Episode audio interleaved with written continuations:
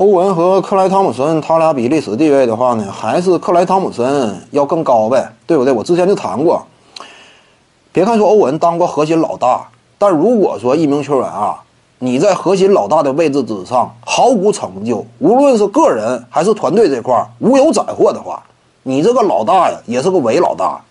至于你历史地位而言呢，没有太多的加成意义，对不对？骑士队这赛季老大谁？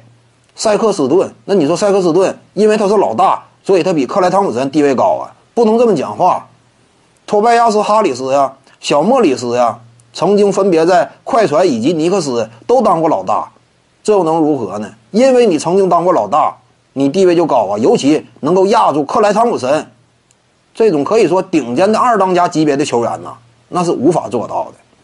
就这个角度而言呢，欧文呐，他可能说唯一一点优势，就是他曾经呢当过老大，但是这个呢，由于成绩确实有限，那也起不到什么实质的加分作用。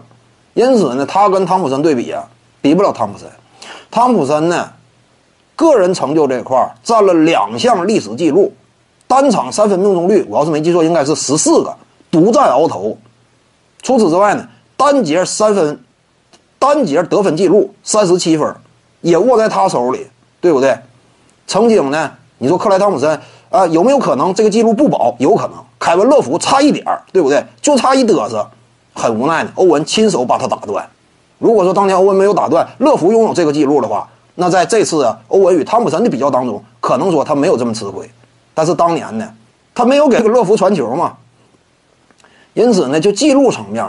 个人斩获的这种数据型的印记层面，汤普森也明显占优势。团队成绩那更不用提，欧文最多也就是老二身份拿过一次冠军。当时2015赛季，克莱汤普森也是球队老二拿过冠军。之后呢，又跟随球队啊以老三的身份再度拿了两枚冠军。那因此总体成就的话，还是克莱汤普森更高。徐静宇的八堂表达课在喜马拉雅平台已经同步上线了。